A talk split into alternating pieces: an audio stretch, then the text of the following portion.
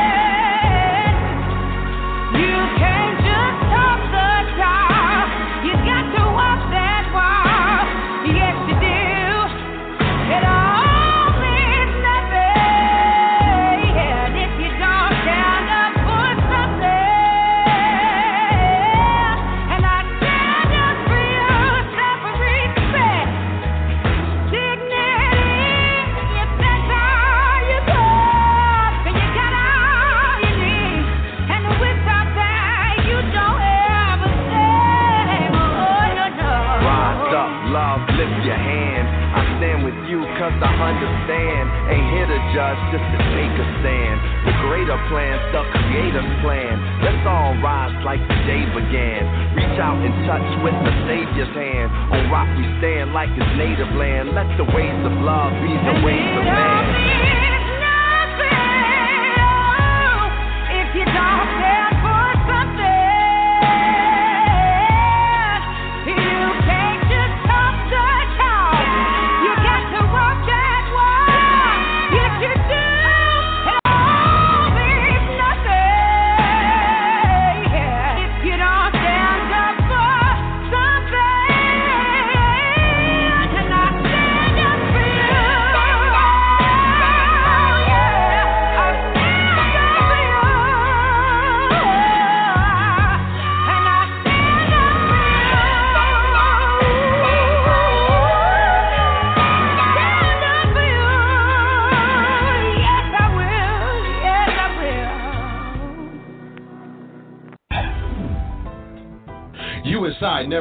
So good. 101.1 Radio, the best R&B and hip hop music.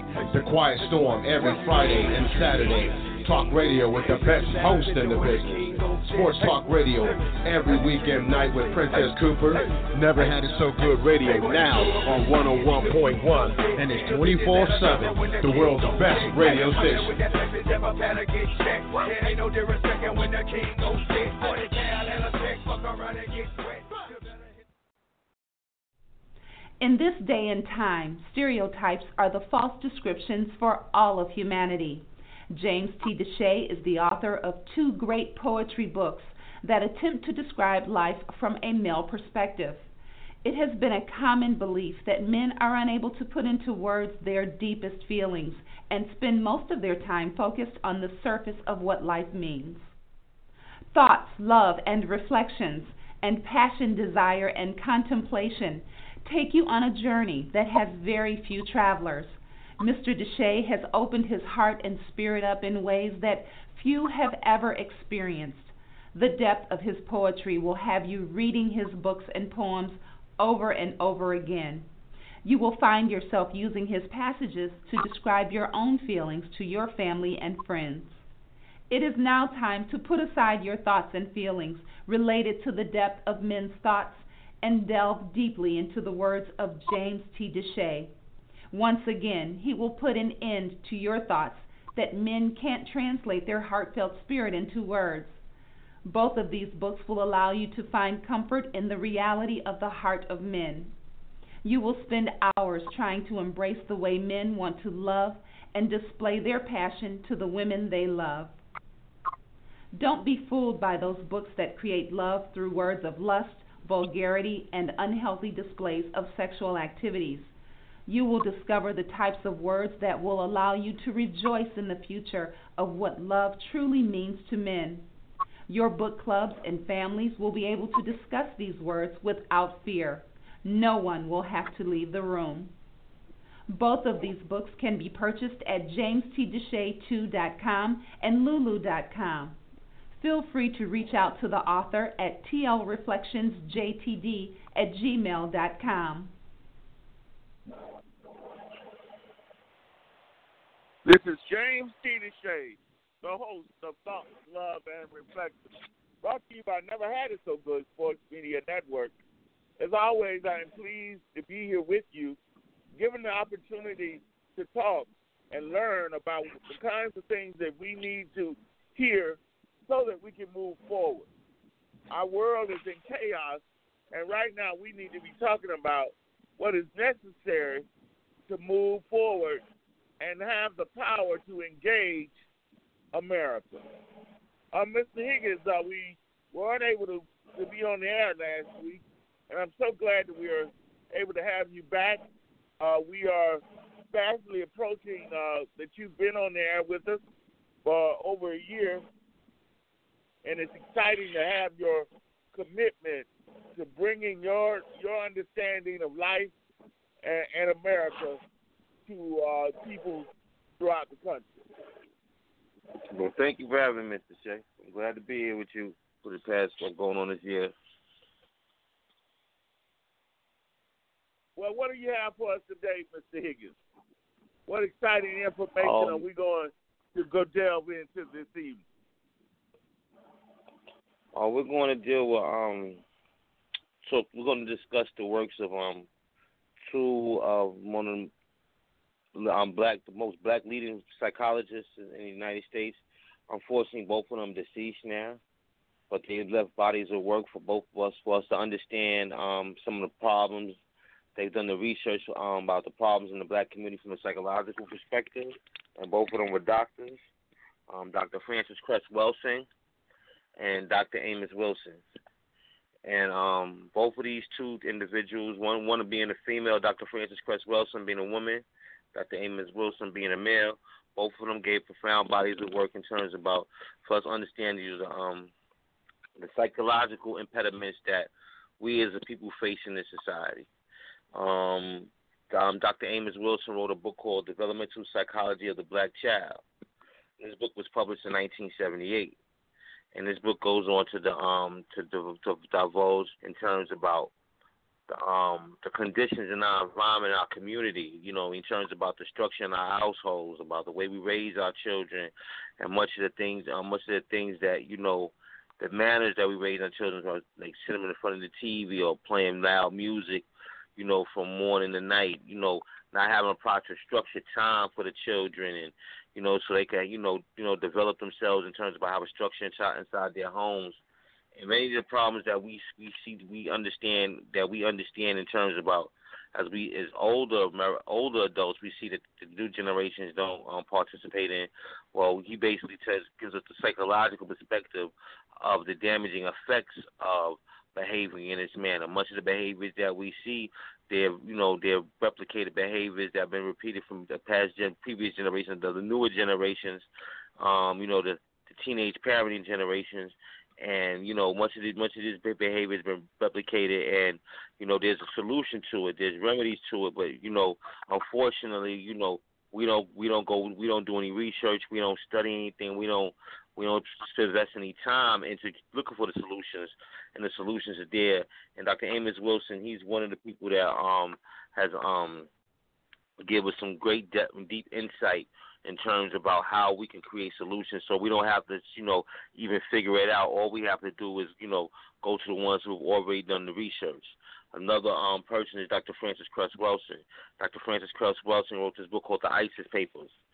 Um, the ISIS Papers went into talks about the um, to the psychology of genetics in terms about psychologically, you know, in regards to you know racism, why why racism racism is inflicted upon us, and and and, and the means and, and, and its effects upon us. I mean, and um in the 1970s, late in the early 1960s, I mean late 1960s, early 1970s, Dr. Frances Cress Welsing and another um gentleman named Neely Fuller, they were predicting um back then that black men will be going wearing dresses.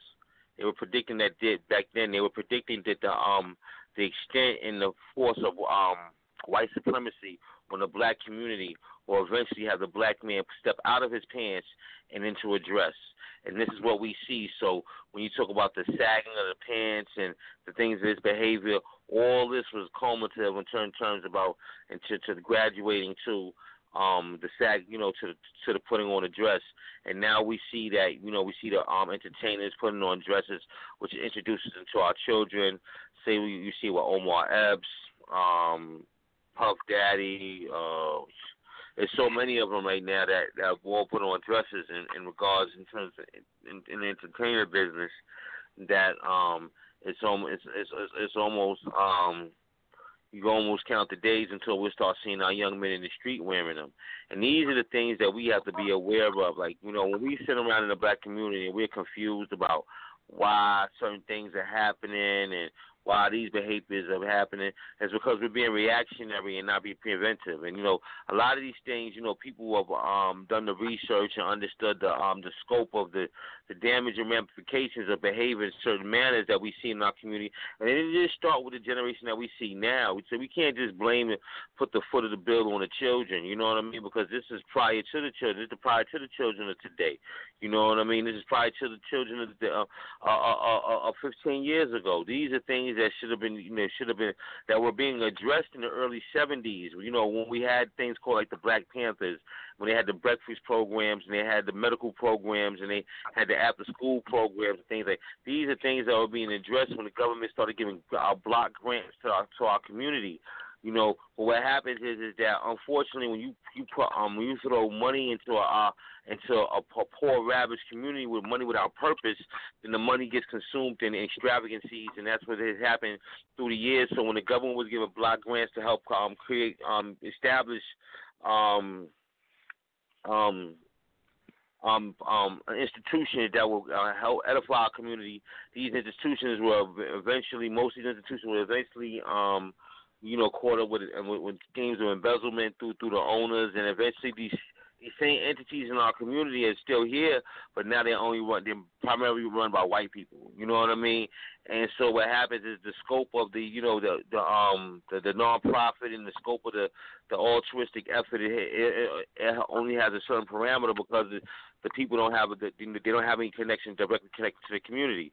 So these are the problems that we see, and these problems have been directly addressed. I mean, Dr. Frances Cress Welsing wrote her book, the, the ISIS Papers, in 1991. You know what I mean? Um, and Dr. Amos Wilson wrote his book, Developmental Psychology of Black Child, in 1978. And the thing about it is, is that many of us have been introduced to some some of these some of this information and have been unaware of it. If anybody ever saw the movie Baby Boy, in the beginning of the movie Baby Boy, they show the um they they they par- the parody um with Tyrese being birthed as, as, as, a child and he's being birthed in the very beginning scenes of the movie. Well, that though though without and he talks about how the black man calls his um woman mama and calls his house a crib and things of that nature. These things was taken directly from out of Dr. Frances Cress Welsing's books, saying this was put in a major motion picture. And that's not the only major motion picture that her theory was put in. It was also put into the um, movie Boomerang with Eddie Murphy, and where it was when in a pool in the um in a pool table scene when they had to uh, talk about pool, about how the white ball knocks in all the colored balls off the green table. These are things that you know what I'm saying were were kind of were taken kind of, kind of out of context in terms of, of, of, of something that was that, that was really in depth in terms of psychology. So what happens is, is that, that that people have been aware of this, and you know, and the fact that the, these books haven't been on Oprah's bestseller books or haven't been, you know, um, you know, um, introducing our community to, to, to help um to help ameliorate some of the problems in our community is, is, is that that's the that's the problem. You know what I mean? Because what happens is, is that you know when we say we want solutions, the solutions revolve in ourselves inside our community. We cannot, you know, you cannot go outside yourself, outside your community, and ask for solutions. And that's why we continue to see the problems that we have. That's why we continue. That's why they continue to give our communities more police and not and, and not more community institutions. That's why you see our, our community, you know, continues. You see from coast to coast, um, young men getting getting murdered by the police. You know, you had that guy in Sacramento um two weeks ago, and the next thing you know, here a couple of days ago in New York City, they shot a guy. You know what I'm saying? Um, um, just murdered him just a couple of days ago, and then they and then they then they um then they have um these community puff pieces in terms about how we're supposed to try to understand them. But these people have been given training. They've been given training to come into our community. So how we get training is something that lasts when you're training, and each and every time you spot somebody with a with an object that you're shooting them. But we have to understand that if we want to start start creating solutions in our problems, our community, we're going to have to start doing the research. We're going to have to start doing the work we're going to have to, even if we don't want to behave in a certain manner, in terms about in, in terms about in in, in in in public, we're going to have to behave a certain manner in public. We can behave, behave how we want to behave behind closed doors, but in public we have to have a public a, a, a positive outlook, a positive perception because the perception right now of black people is is is is is is is, is, is, is an injustice to um to the generations now, and it's going to be an injustice to the generations in the future.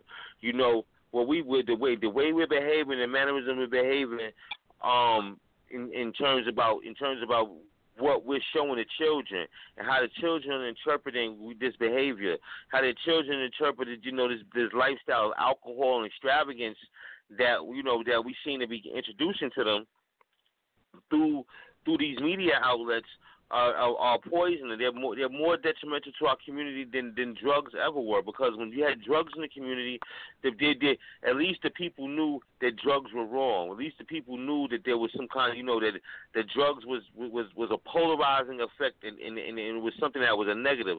Now in our community, in our community with these with these decadent behaviors, the children don't know there's something wrong with speaking in a certain way. The children don't know a certain manner there's something wrong with behaving in a certain manner. The children don't know that they you know that they um this this alcohol consumption at underage is leading to a a, a, a, a lifestyle where it could become alcoholics and things of that nature. So it's up to us, and we have the we have the research, we have the information. Dr. Frances Wells Wilson and Dr. Amos Wilson is just just a small portion of the people who have contributed to help edify our community. Well, let me ask you, uh, Mr. Higgins, if our federal government is unwilling to focus on the plight of the inner city, what organization uh, do you feel should be taking up the, the the cross and bearing the burden of ending uh, the issues that seem to be killing a certain segment of our community? Well, in, in, in, in, in point of the question, you said the federal government. See, if the federal government won't do it, okay. It's um, it's the job of the black church. It's the job of the next institution, the largest institution in the black community. It's their it's their job. It's their job because while they're the largest institution inside the black community, outside the um hospitals of education, in which hospitals of education are connected to the government. So if you want a a, a, a private entity who should be um, instrumental in, in um, edifying the black community, then it would be the church. And but the problem with the church is, is that if you don't, if you're not a church member, if you're not in in in, in the um in the church circuit, then you know they don't want to um you know that they don't want to con- contribute to the community. But this is a this is a direct contradiction to what the whole purpose of the church. The whole the um the, the contradiction to the history of the church in the black community. So we have what we have is in in in our community we have to be self sufficient. That's what the conservative perspective is on on American society is being self sufficient. Now, there's nothing wrong with being self sufficient. You know what I mean? And what happens that conservative that conservative perspective is the Republican perspective. Now, what happens is now you know when we will say, well, the Republicans they're bad, they're racist, they're this, they're that, they're whatever. You know what I'm saying? But what happens is, is that you haven't studied them, and being that you haven't studied them, you don't have done what they stand for. Because Democrat or Republican, Republican, neither one of them stand for you. You know what I'm saying? They stand for the they stand for the union. They stand for to keep the union together. So they don't they don't stand to serve a certain certain group. They they're all all this is to make sure the the union in the United States, the 50 states stay together in cohesive and cohesiveness.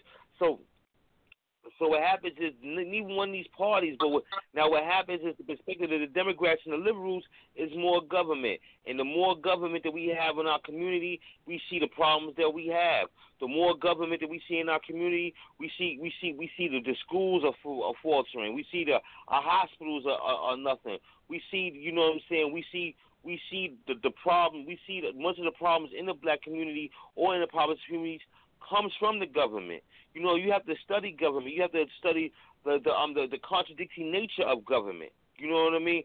Government plays both sides of the field. You know what I'm saying? And we we have to understand that. You know what I'm saying? We don't understand government, but government will work for you if you if you're a majority. If you have a majority population, then the government will work for you. But us as a us, us as a people, we don't come together as a majority. We are we do have a majority. That's why they set up the voting but the voted the voting areas in certain ways to weaken our voting power. You know what I mean? So we have to understand this. We have to understand that nothing has changed since the since the 1964 passing the Civil Rights Bill. Nothing has changed. Only thing that was worded in, a manner is in terms of about it less. It made your argument less effective. Because since the 1964 Civil Rights Bill, your argument has been less effective. Your argument has been morphed into into um into the rights of immigrants. You're more you're, you're morphed into the rights of um of of, of, of of people with sexual behaviors. And an example of the oxymoron in terms about government. Government will spend money for a war. Government will spend money for ICE agents.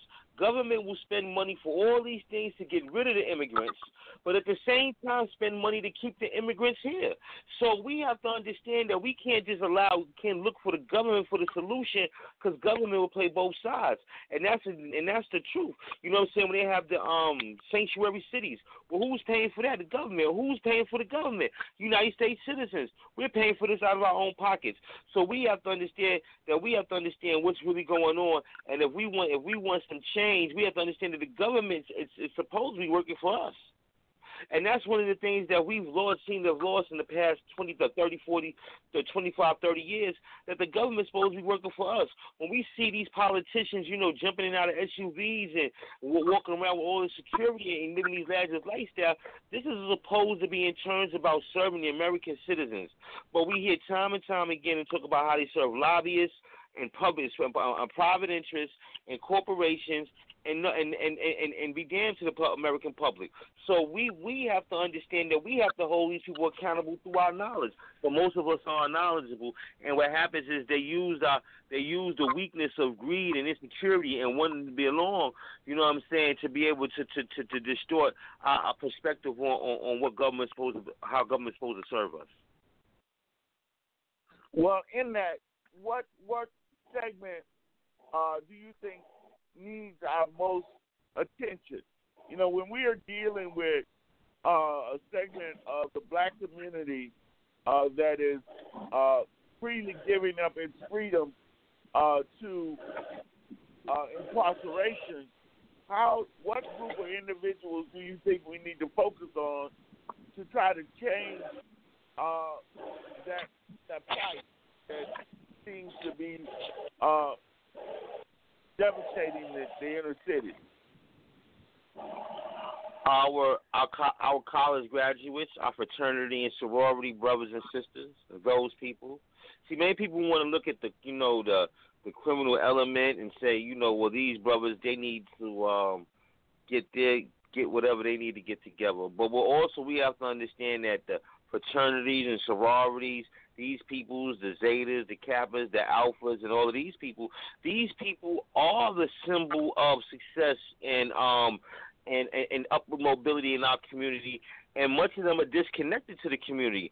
Much of them, um, much of them, um, who have the education, who have the PhDs, who have the the doctorates, and who have the, the master's degrees, and many of them are so disconnected to the community. While they're in the ones creating these institutions and setting up these institutions so to administer services in our community. So when we want, we have to lead by example. When we worrying about and explaining about wow, we see people in the ghetto wearing three hundred dollar shoes and having thousand dollar phones and riding around in cars and this, that, and other. Much of this is indicative of the behavior that they see of the, the of the deltas and the Phi Beta Sigmas that live in a community and live in a neighborhood. This is much of this is indicative. I remember one of my professors was a delta and she had to work two jobs. You know why? Because you know she had a lifestyle. She had a nice she had a nice brand new car downstairs. So what happens is is that and this and this was and this was an allure to the to to us as her students. Okay, you know, but here's here's this person, you know that that that's a um that's a sorority sister, you know what I mean? Yeah, but and this is what's introducing this, this lifestyle to us because much of us don't know anything about this, this this greater side of life. But when we see when we see the Steve Harveys and we see a lot of these basketball players and entertainers, much of them are sorority and fraternity brothers. So what happens is we don't understand the backstory from them, and if they if they had a more to, if they had a more um, focus on being altruistic and altruistic endeavor in terms about helping our community, then you will see it reflect in the rest of our community. But because you know they they show this lifestyle of living, you know, live, living living beyond, you know, living living this luxury lifestyle. So this is why the people in the black, the, the people, the poor people in the black community try to replicate it. And it's not just the, it's not just the um the the, the um the, the fraternities and sororities, but the sports stars, entertainers, but it's the clergy and much and much of the, the big mega churches and the churches that we see. Many of these people, many of these things, they could be, they could, they could eradicate the problems that we see in our community, but they don't because they get, they get too much. They, they get, they're getting paid to contain the problems instead of eradicate the problems. You know what I mean? When we see, you know, when we see we don't we don't see these people active in the community, you know what I'm saying, trying to educate these children. We don't see these sports stars and these entertainers trying to educate these children on being a better way or having an effect on them. We don't see we see it every now and then. And then, you know, what happens is that, you know, and then uh, like just a few weeks ago, a guy made a video with a jester giving away a bunch of money. So now you get hyped up off of that. You know what I mean? But that's not a solution. That's a band aid. You know what I'm saying? You teach, you give a man a fish. He, you know what I'm saying? You um, you give a man a fish that he needs. He needs you. You teach a man a fish. He never needs you. So what happens is, is that you know when we see this movie, this video, when this guy's handing the money out, God's playing with this guy Drake. He's handing out the money. Yeah, it's a sensational. It's a it's it's a it's a it's a propaganda tool. It's a it's a um it's a, it's it's it's a um it's, it's something to boost his media presence. But there's nothing to really create solutions in the community because you create solutions in the community, you create men that men that can build for themselves. You don't give them a handout, and that's what we come back in the black community. As we become accustomed to seeing a handout, we accustomed to seeing the handout. Why are we seeing accustomed to receiving the handout? Because many of our leaders want to go into the democratic perspective and the, and the liberal and the liberal perspective, and you know what I'm saying, saying you know we don't work for ourselves. Just let somebody give us something, and we've we've we've forgotten to how to teach to feed ourselves and all we know how to put our hands out. All right, uh, Ms. Higgins, we're going to take a break and we're going to come back and continue our conversation. Okay. We got it together, didn't we? We've definitely got our thing together,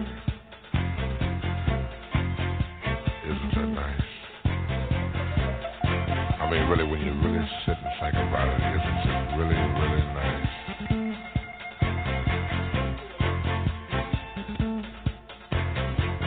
I can easily feel myself slipping, more and more away into that super world of my own. Nobody but you and me. Got it together, baby.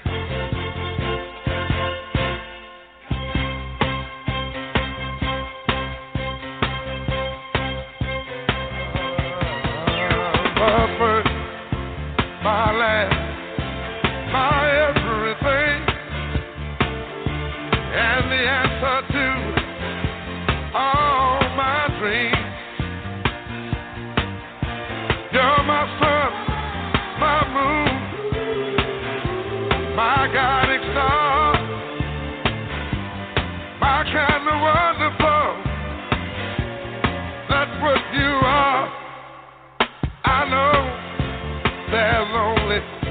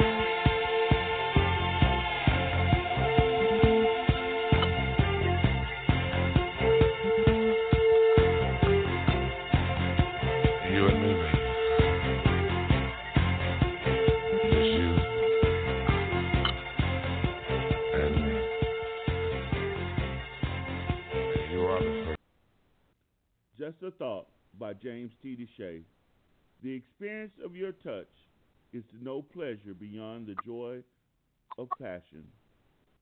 It is to life an extraordinary event that makes one completely forget the world around them. You create moments that will never be recreated. The senses of one's being are taken to a place that leaves their body unable to respond to normal stimulus. Your actions can't be duplicated or reenacted because you bring a passion that only your spirit can display. Every intimate moment holds a secret exhibit of your feelings for me. I embrace them knowing that each movement of your body produces a perfect portrait of affection. My body is like a canvas waiting to be transformed from blankness to color. Only imagine with eyes tightly closed in darkness as the backdrop. I long to re experience it daily. This is James T. DeShay, the host of Thoughts, Love, and Reflection, brought to you by Never Had It So Good Sports Media Network. This is a platform where your voice can be heard loud and clear. The show Mr. Higgins, I, I listened to a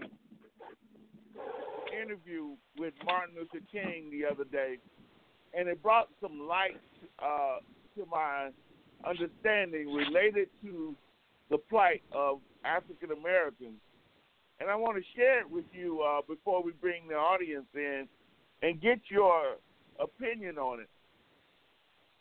He suggested Okay. that uh, the financial plight of African Americans is uh, predicated on the fact that we were released and given our freedom without being given any financial aid or benefits from the work that we had achieved and done to make America rich. But yet Europeans Right. and Asians and other immigrant groups were coming to America and given acres and acres of land in the West for free if they were willing to go and work and create the new America.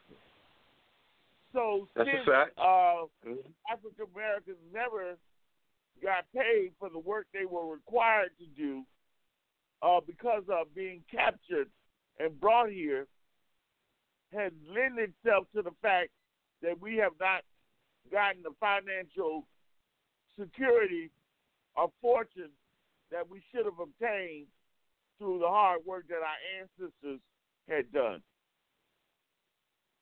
But that's true. Um, the thing about it is, is that African Americans, as long as they've been in this country, have not been allowed to acquire wealth. And wealth is the um what one generation works for to give the next generation. So in certain communities, and not not in in in in in in in, in, the um the initial white communities that settled this country and the ones that came along, along later, they were allowed. They eventually, although they went through intrusive conditions when they first got here, they were eventually allowed to acquire wealth. And what wealth allows you to do is your your assets from your life. You're allowed to pass that on to your children, and then your children, when they work, although they're working, you know, for their life, their welfare is the wealth that they acquired from their parents prior to. So that's their welfare. So whether it be houses, whether it be bank accounts, whether it be um um stocks, bonds, stock stock options, whatever it may be, um they they're allowed to acquire wealth. And this wealth enables them to be able to sustain them, themselves to the next life. And this, and you're correct. The African Americans have never been enabled to allow to acquire wealth. And the wealth initially, the wealth was through uh, uh, uh, obtaining land. And what happens was was that in the Louisiana Purchase, when the United States got this country uh, from the French, you know what I'm saying? When they finally got this country from the French, many of these states, certain states are federal states. So you know, although you know you had the, the 13 original colonies that are autonomous, autonomous colonies, you know, and, and some of these states are federal states. So these states they were they allowed the people, the immigrants that came over.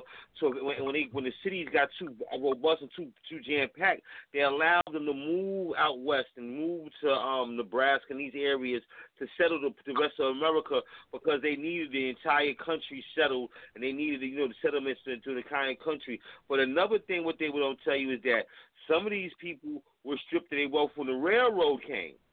Because when the railroad came and the people had settled the land, they told them move out the way and they didn't care. You know what I mean? So that, that's that's exactly correct. And what happens is, is that being that as African Americans, we haven't worked towards acquiring wealth, and we can see this lack of wealth acquisition even amongst people who have who supposedly successful. When we look at the the lives of like Sammy Davis Jr., Redd Foxx, um, um, um Richard Pryor, um, many of these people that these these giants that when we were when we were young and we saw them, they didn't die owning anything. They didn't die enabling their family. James Brown, they didn't die enabling their family to be able to be live successful over the wealth that their parents acquired. So we see this time and time again, and that's 100% correct. And that's one of the reasons why you know, unfortunately, they killed the late great Dr. Um, Martin Luther King is because he had a poor people's movement. You know what I'm saying? You know, and when he had created this poor people's movement, he realized that you know America didn't want to solve poverty. It didn't want it. it was spending billions of dollars in Vietnam, and um and and, and the people in, in, this country were starving and, and didn't have adequate housing and shelter and and, and, and um and things and things of that nature. So what happened was, so what happened was he started speaking. Matter of fact, he spoke out at Riverside Church and here in New York City, uh, on actually on February fourth, nineteen sixty seven. And when he actually spoke, he spoke. I mean, April fourth, nineteen sixty seven, and when he actually started speaking out against the Vietnam War and seeing that the United States would refuse to, um, you know, to aid his own citizens. That's when he became disenfranchised with, you know, with the, um, with you know, working with the presidents Johnson and and, and um and, and the rest of them because you know they were they had they they missed you know they went they entered into the Vietnam War and the, and the Vietnam War was taking billions and billions and billions of dollars. You know what I mean to fund and you know they weren't funding anything to help the poor people in the United States. So you want you All right, let's get some of uh, let's get some of the callers involved. Uh, I'm not familiar with this number. Caller, I'm gonna call out the last four digits of your number. Give us your name and where you're calling from. Four four zero six. Four four zero six. Give us your name and where you're calling from.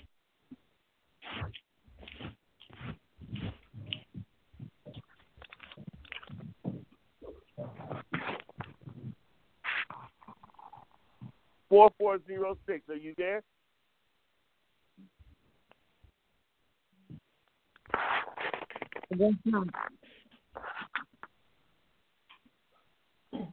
What what what are you? Uh, give us your name and where you're calling from, and what is your thoughts about what we've been talking about this evening?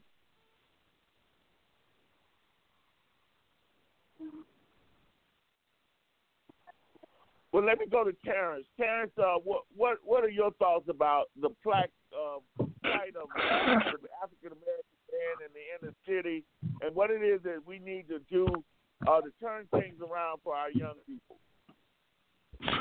Oh well, like my brother was saying, you know, the institution of the churches and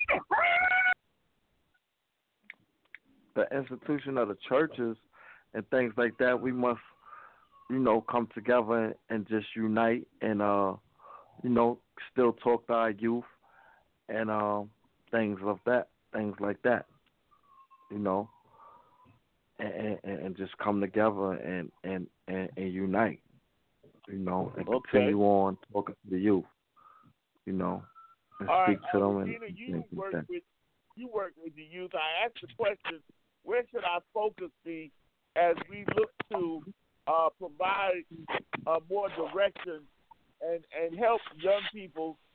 What where what do you think our focus should be, and who should be leading that focus in the inner city?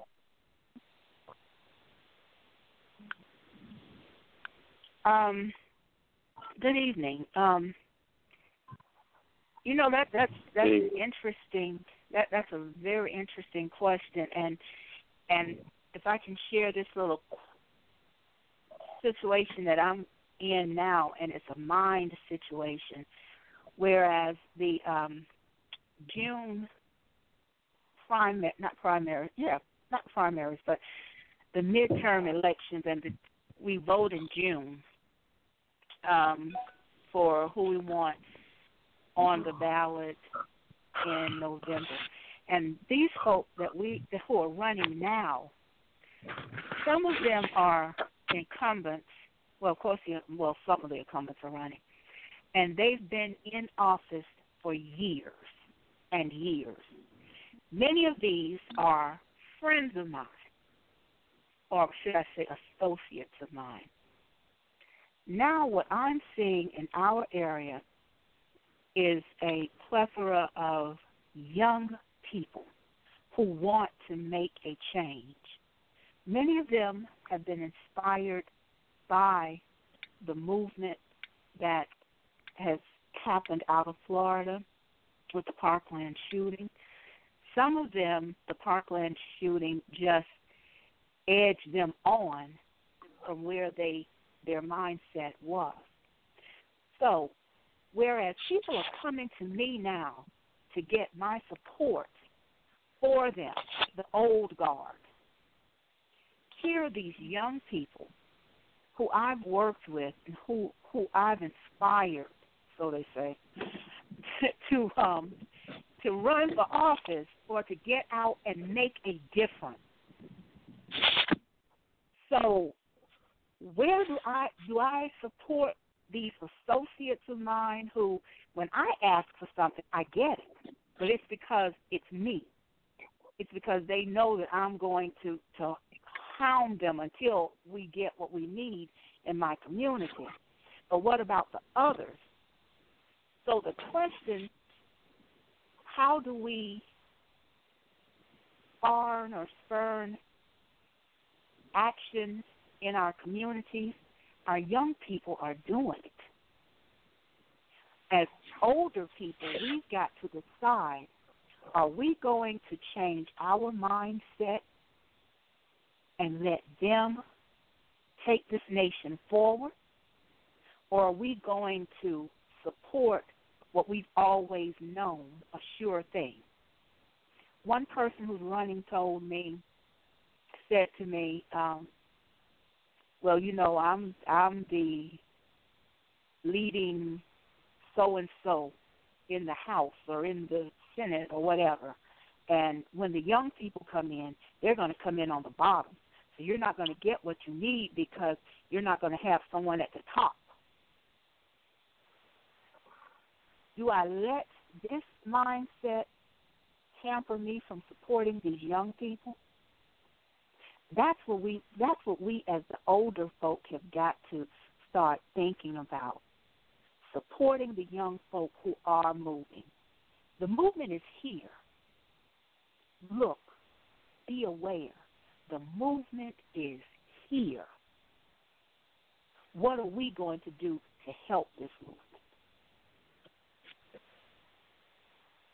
Cheryl, uh, what what are your thoughts about where we are, uh, the plight of African Americans in the inner city, and who should we be looking to to solve these problems that are existing in our inner city and taking away the treasures of our young people? Good evening, and how's everyone doing this evening? Good evening. Um, Mr. Higgins, I just want to first say that um, you gave such so much um, valuable information and insight to a lot of things. Um, Thank you. Regina, when you were talking about who to support, you know,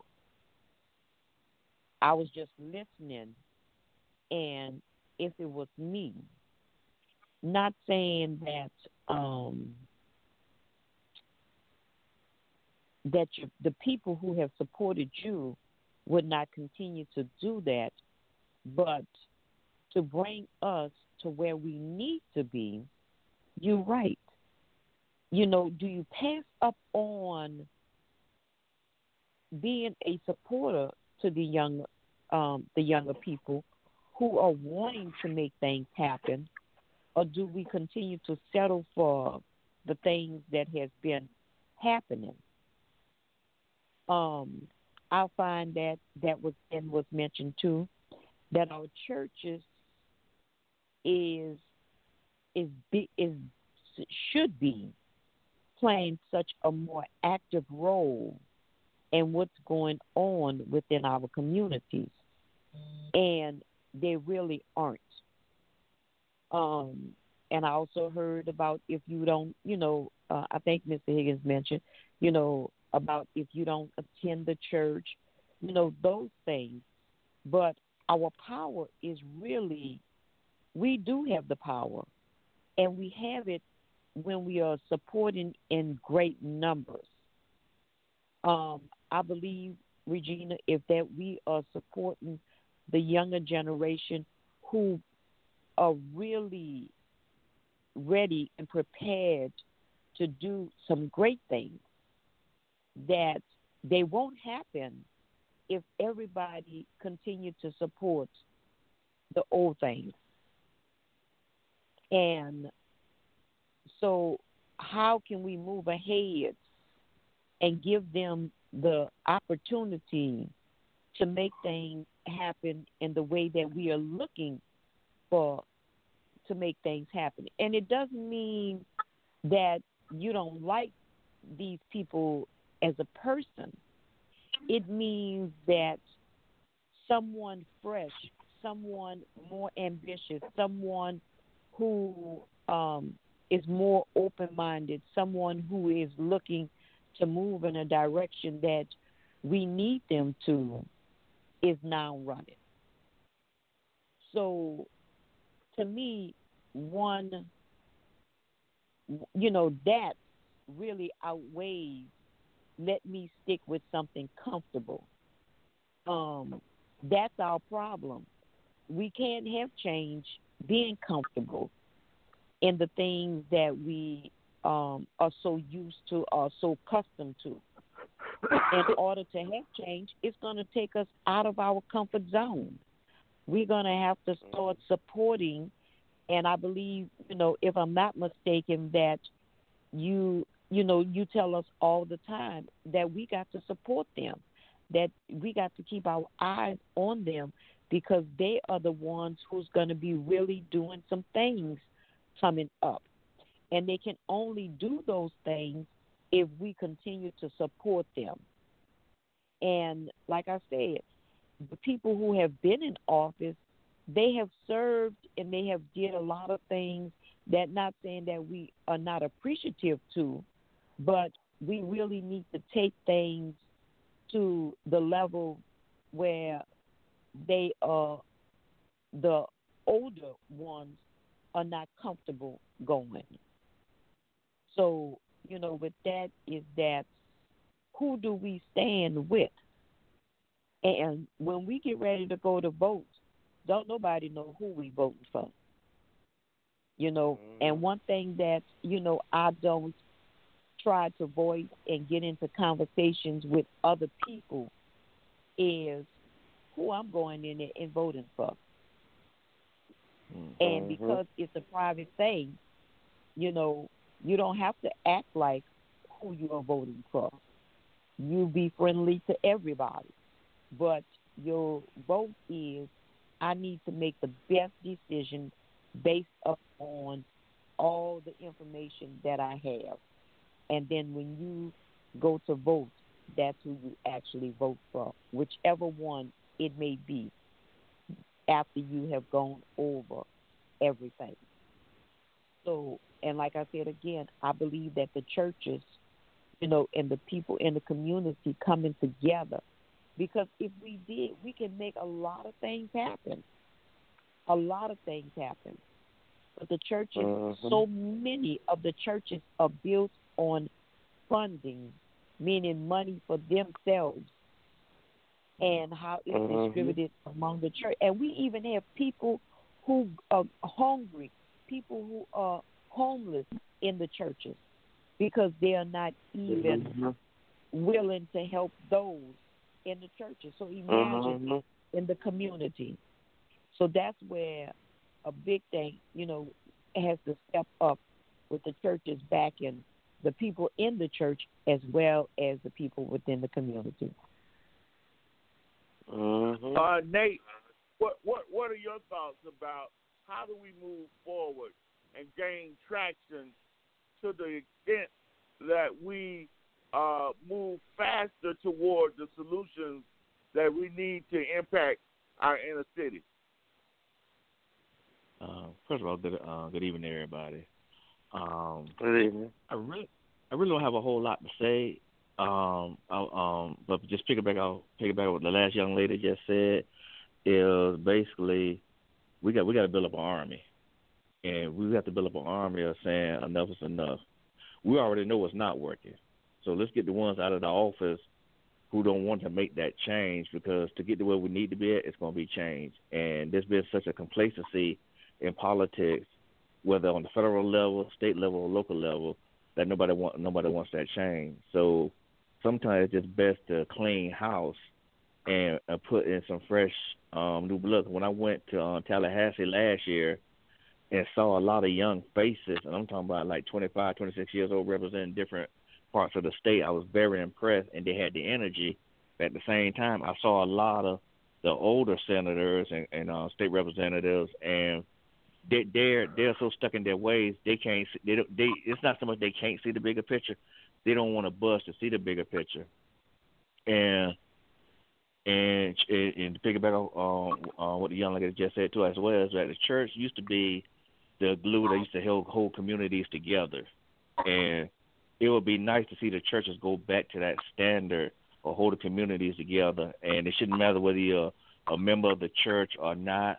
That we need we need a leadership at that level, and we need a leadership at the boys and girls club level, uh, or at the volunteer levels where we're gonna win this war at. You know, people volunteering, not just to serve uh, serve um, food or anything, but to serve in general, no matter what capacity. We need to serve and show that we can. And another city, everybody was talking about Washington. uh, Another city I want to hold accountable is Hollywood. It would be nice to see more Mhm. shows, more shows showing us in the limelight doing positive things. I want to see shows where they got um black generals, uh, whether it's a female or or a male, black pilots. You know, people in, in important Mhm. positions instead of every time we turn around somebody's going to jail or he got to be a dope dealer or he got to be angry about this and about that. It, it- you know, it's a shame that I can count on my hands how many black shows that was positive growing up, like a different world and the Cosby Show. And those show where where where are those shows at? So so I want to hold Hollywood accountable too. You know, they're making money off us. If you're gonna make money off us, put us in a better limelight because that's what that's that's what these kids are looking at. The um um um the entertainers, the rappers, and, and, and those things, and, and uh, that's that's what they want to emulate. So let's give them a positive image to emulate. Thank you, sir. Mm-hmm. All right. Uh, Mr. Higgins, uh, where do you think we should go uh, to make, uh, in terms of our federal government, to make them accountable for these inner cities? All of them come from states that have large cities that have large problems, and the problems are not being solved. Well, Mr. Deshada, the um the solutions was lies in self accountability for ourselves. If we see that going to someone else is not helping our situation, is not edifying our situation, the solution is, about being intelligent Americans. And so solutions is about understand as Americans we understand government, understanding the Constitution, understanding our relationship between citizen and government. That's the solution. So when we politicians understand, so we can start galvanizing groups in our community, so that we can we can we can have control of the vote. So we can start we so we can start having educated citizens. So when these politicians start coming to talk to us, they don't just give us meaningless rhetoric. You know what I mean? They give us conversation that's valuable. They give us conversation that's tangible, so we can have something tangible. There's a lot of things going on in government, but what happens is is that they, when it comes to dealing with black people, they know they only have to deal with them in a certain way. And the callers are right. You have too many older politicians that are sitting there you know, you know, holding their spots because they're holding their jobs and they got mortgages and things of that nature, and you know, and then on top of that, they're not even grooming any young people to have their position, and that shows the inadequacy and the inability when when they were during their tenure to be able to be become self sufficient. Because at this point, they should want to be able to have have some uh, young people so they can have the ideology to continue to carry on. But what happens is is that you know what that it, it slacks it shows the inability for um uh, uh, of the of of, this, of this position, and it's another thing. And another thing is that these young people that's coming in, if they're coming into a corrupt system, then you know what I'm saying. Then you know the system is going to do nothing but corrupt them. So we have to make sure that they have the fortitude, the mental fortitude, to be able to deal with a system that's corrupt. Because what we see is not by accident. Like the caller said, we will hold the media accountable. Well, the media shows these images purposely. You know, they have this they have this thing called in in Hollywood called the white savior model, where they have the where they have certain movies where they always have the white guy, you know what I'm saying, save the black people. You know what I mean? This is something you know you can research this. You don't got to believe me.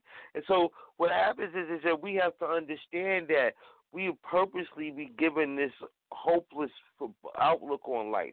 You know what I'm saying? We're purposely given this detrimental outlook on life, and it's you know, and, it, and it's been and it's been extremely effective. And if we want and if we want our politicians, we're to have to educate our politicians to be effective. We're going to educate us, have to educate ourselves so that we can hold them accountable, and they can not come into our communities and to, and, and, and continue to give us meaningless rhetoric. If they if they don't come into our communities, they're to be talking about bringing manufacturing jobs to our community, not talk about more retail, retail, retail. Retail needs the community to, to, to help sustain it. Manufacturing brings in dollars to the community from other communities. So we have to understand that, and we have to, you know, understand that, you know, uh, much much of what politicians do is, is just basically deal brokering. And if they're going to be brokering deals, they will have to make sure that they broker deals that, that benefit us, the American public, because we're the ones who voted them in the office and we have to and we and we have to we have to be educated. We have to be, you know, it's as simple as that. We, if you if you if you if you own a house, and you have a contractor come to your house, and you want him to do roofing, or you want him to do some plumbing, or you want him to do anything, there's some electricity. You want to know something about about the work itself.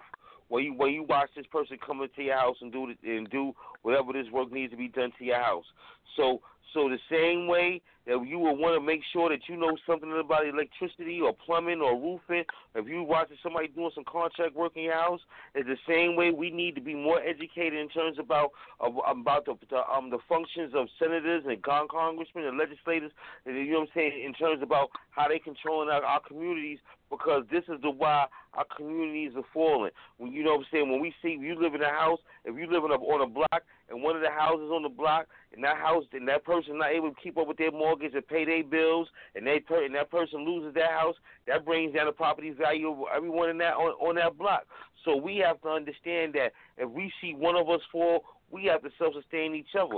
We have to understand our function in government and society, and we have to understand, you know, this in totality, and then, and we have to work towards making sure that we hold these people accountable. Because if not, no one's going to be no one's going to um, be accountable. No one's going to hold themselves accountable to the people that doesn't have to hold themselves accountable to.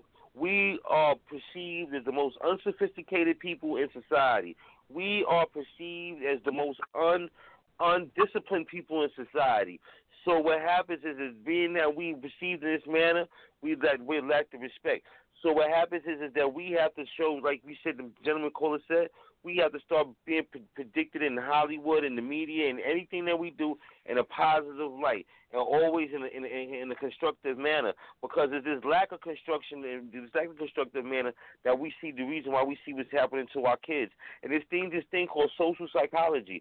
So we have to understand that there's people who understand that much of what we see has a negative effect on our kids. And it's not just our kids because we we as the adults are negatively affected by because we're the ones who condone it's okay for our kids to see it because they inundate you with it with so much until you become complacent with it. And then you say, okay. It's just like when you hear a record on the radio and at first you didn't like the record and you hear it over and over and over and over again. Next thing you know, like, okay, you know, I like the record now. And this is what we this is what we're doing with the, with these negative lifestyles and behavior. They're inundating us with us. So by the time we we're so weary with it, we're saying okay. But we as adults have to put our foot down to, so we can protect our children, so you this so this so this charity will continue to carry on. All right, we're gonna go take a break and we'll come back and allow everyone to have their final word.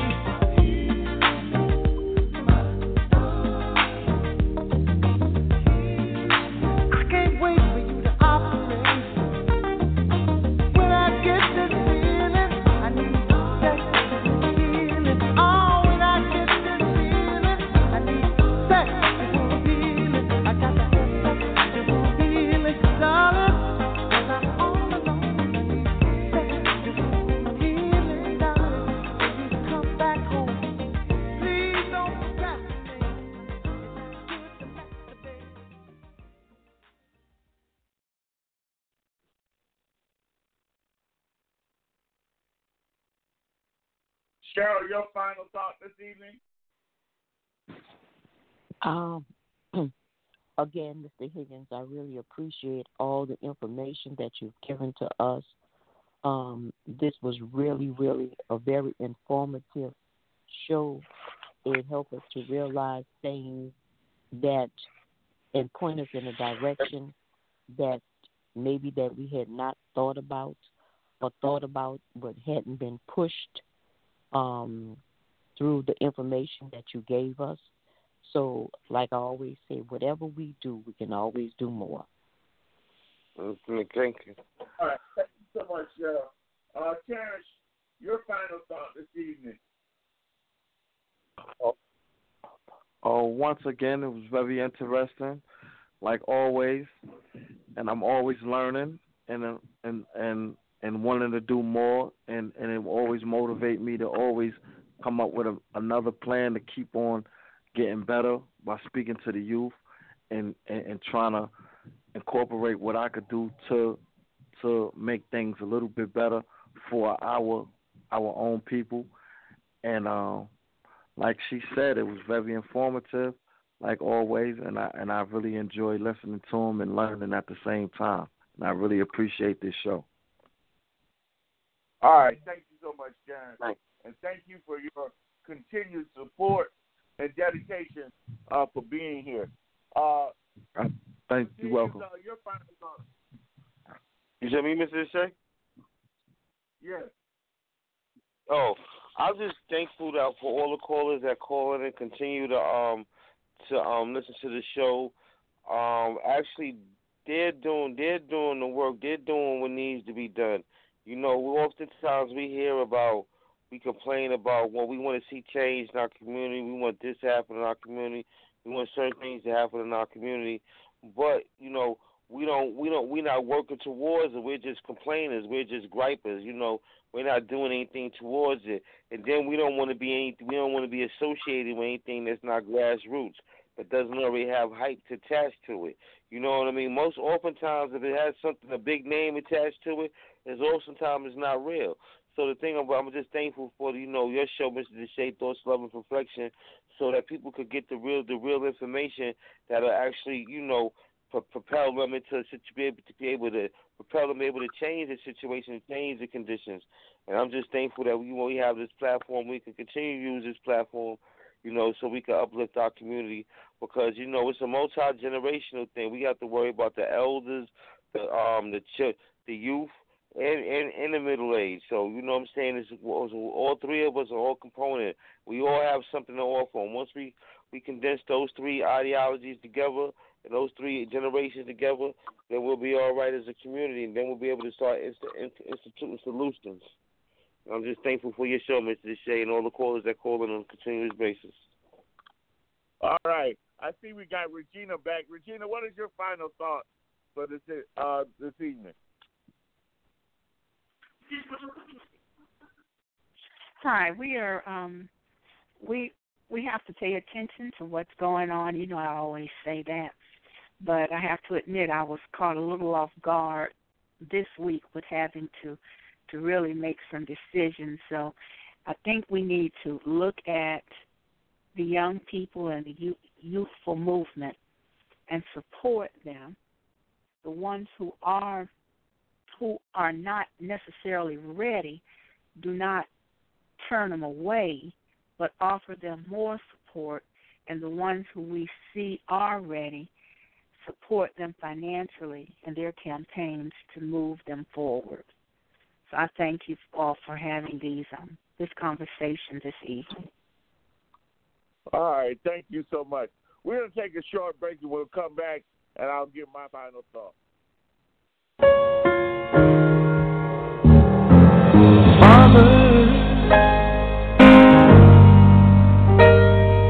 Your children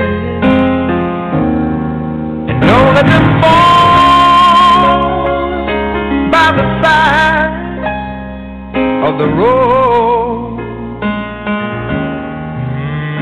Mm, And teach them to love one another that heaven might find of faith in their heart. Jesus is love. He won't let you down.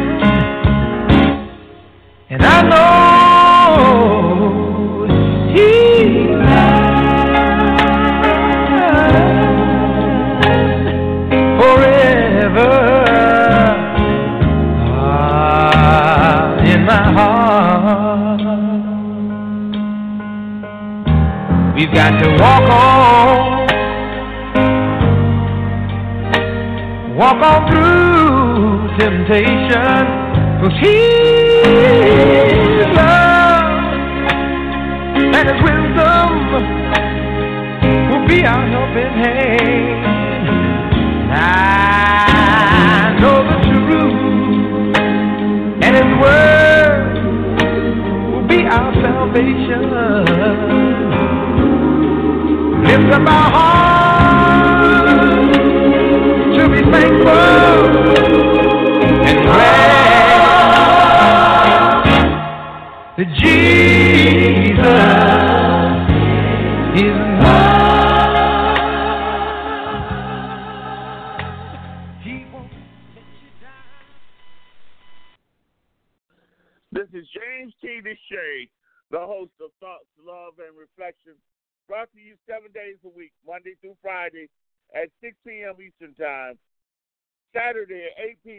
Time, and Sunday at 8.30 p.m. Eastern Time.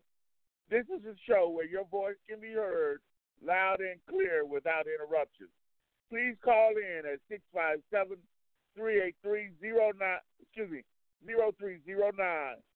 Again, 657 383 0309 so your voice can be heard loud and clear. Understand your support is needed. We need you to call in and give your opinion and your support so that our voices can be heard around the world. We have to be ready and prepared to fight the good fight. People understand that we're paying attention and we're engaged. We have to be engaged in every every issue, every event, so that we know and they know that we are not going to allow ourselves to be taken backwards. We all deserve a piece of the American apple pie, and we got to demand that our slice be as large as it possibly can. Take care, everybody, and I'll see you tomorrow at 6 p.m. Eastern Time on Thoughts, Love, and Reflection. Call in, write the number down, 309. It's time for our voices to be heard.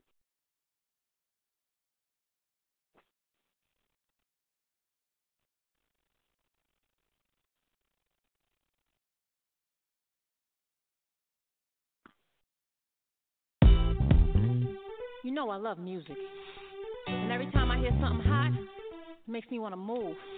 It makes me want to have fun. But it's something about this joint right here. This joint right here, it makes me want to.